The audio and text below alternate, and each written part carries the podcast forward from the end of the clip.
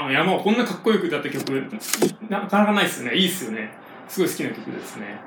私ね、群馬にね、半年間を2回ぐらい、2セットぐらい住んだことありまして、あの、飛び飛びで住んだんですけども、結構山にこうドライブ行ったりとかしましたね。楽しかったですよ。夜行ったりすると。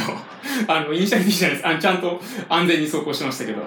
いいですね、群馬の山は。あの、ヒルクライムっていう、こう、チャリンコで山を登るイベントとか結構山やってるんで、本当に群馬の人は山好きだな、みたいなイメージを強く持ってたりします。ということで3曲目が始まるな。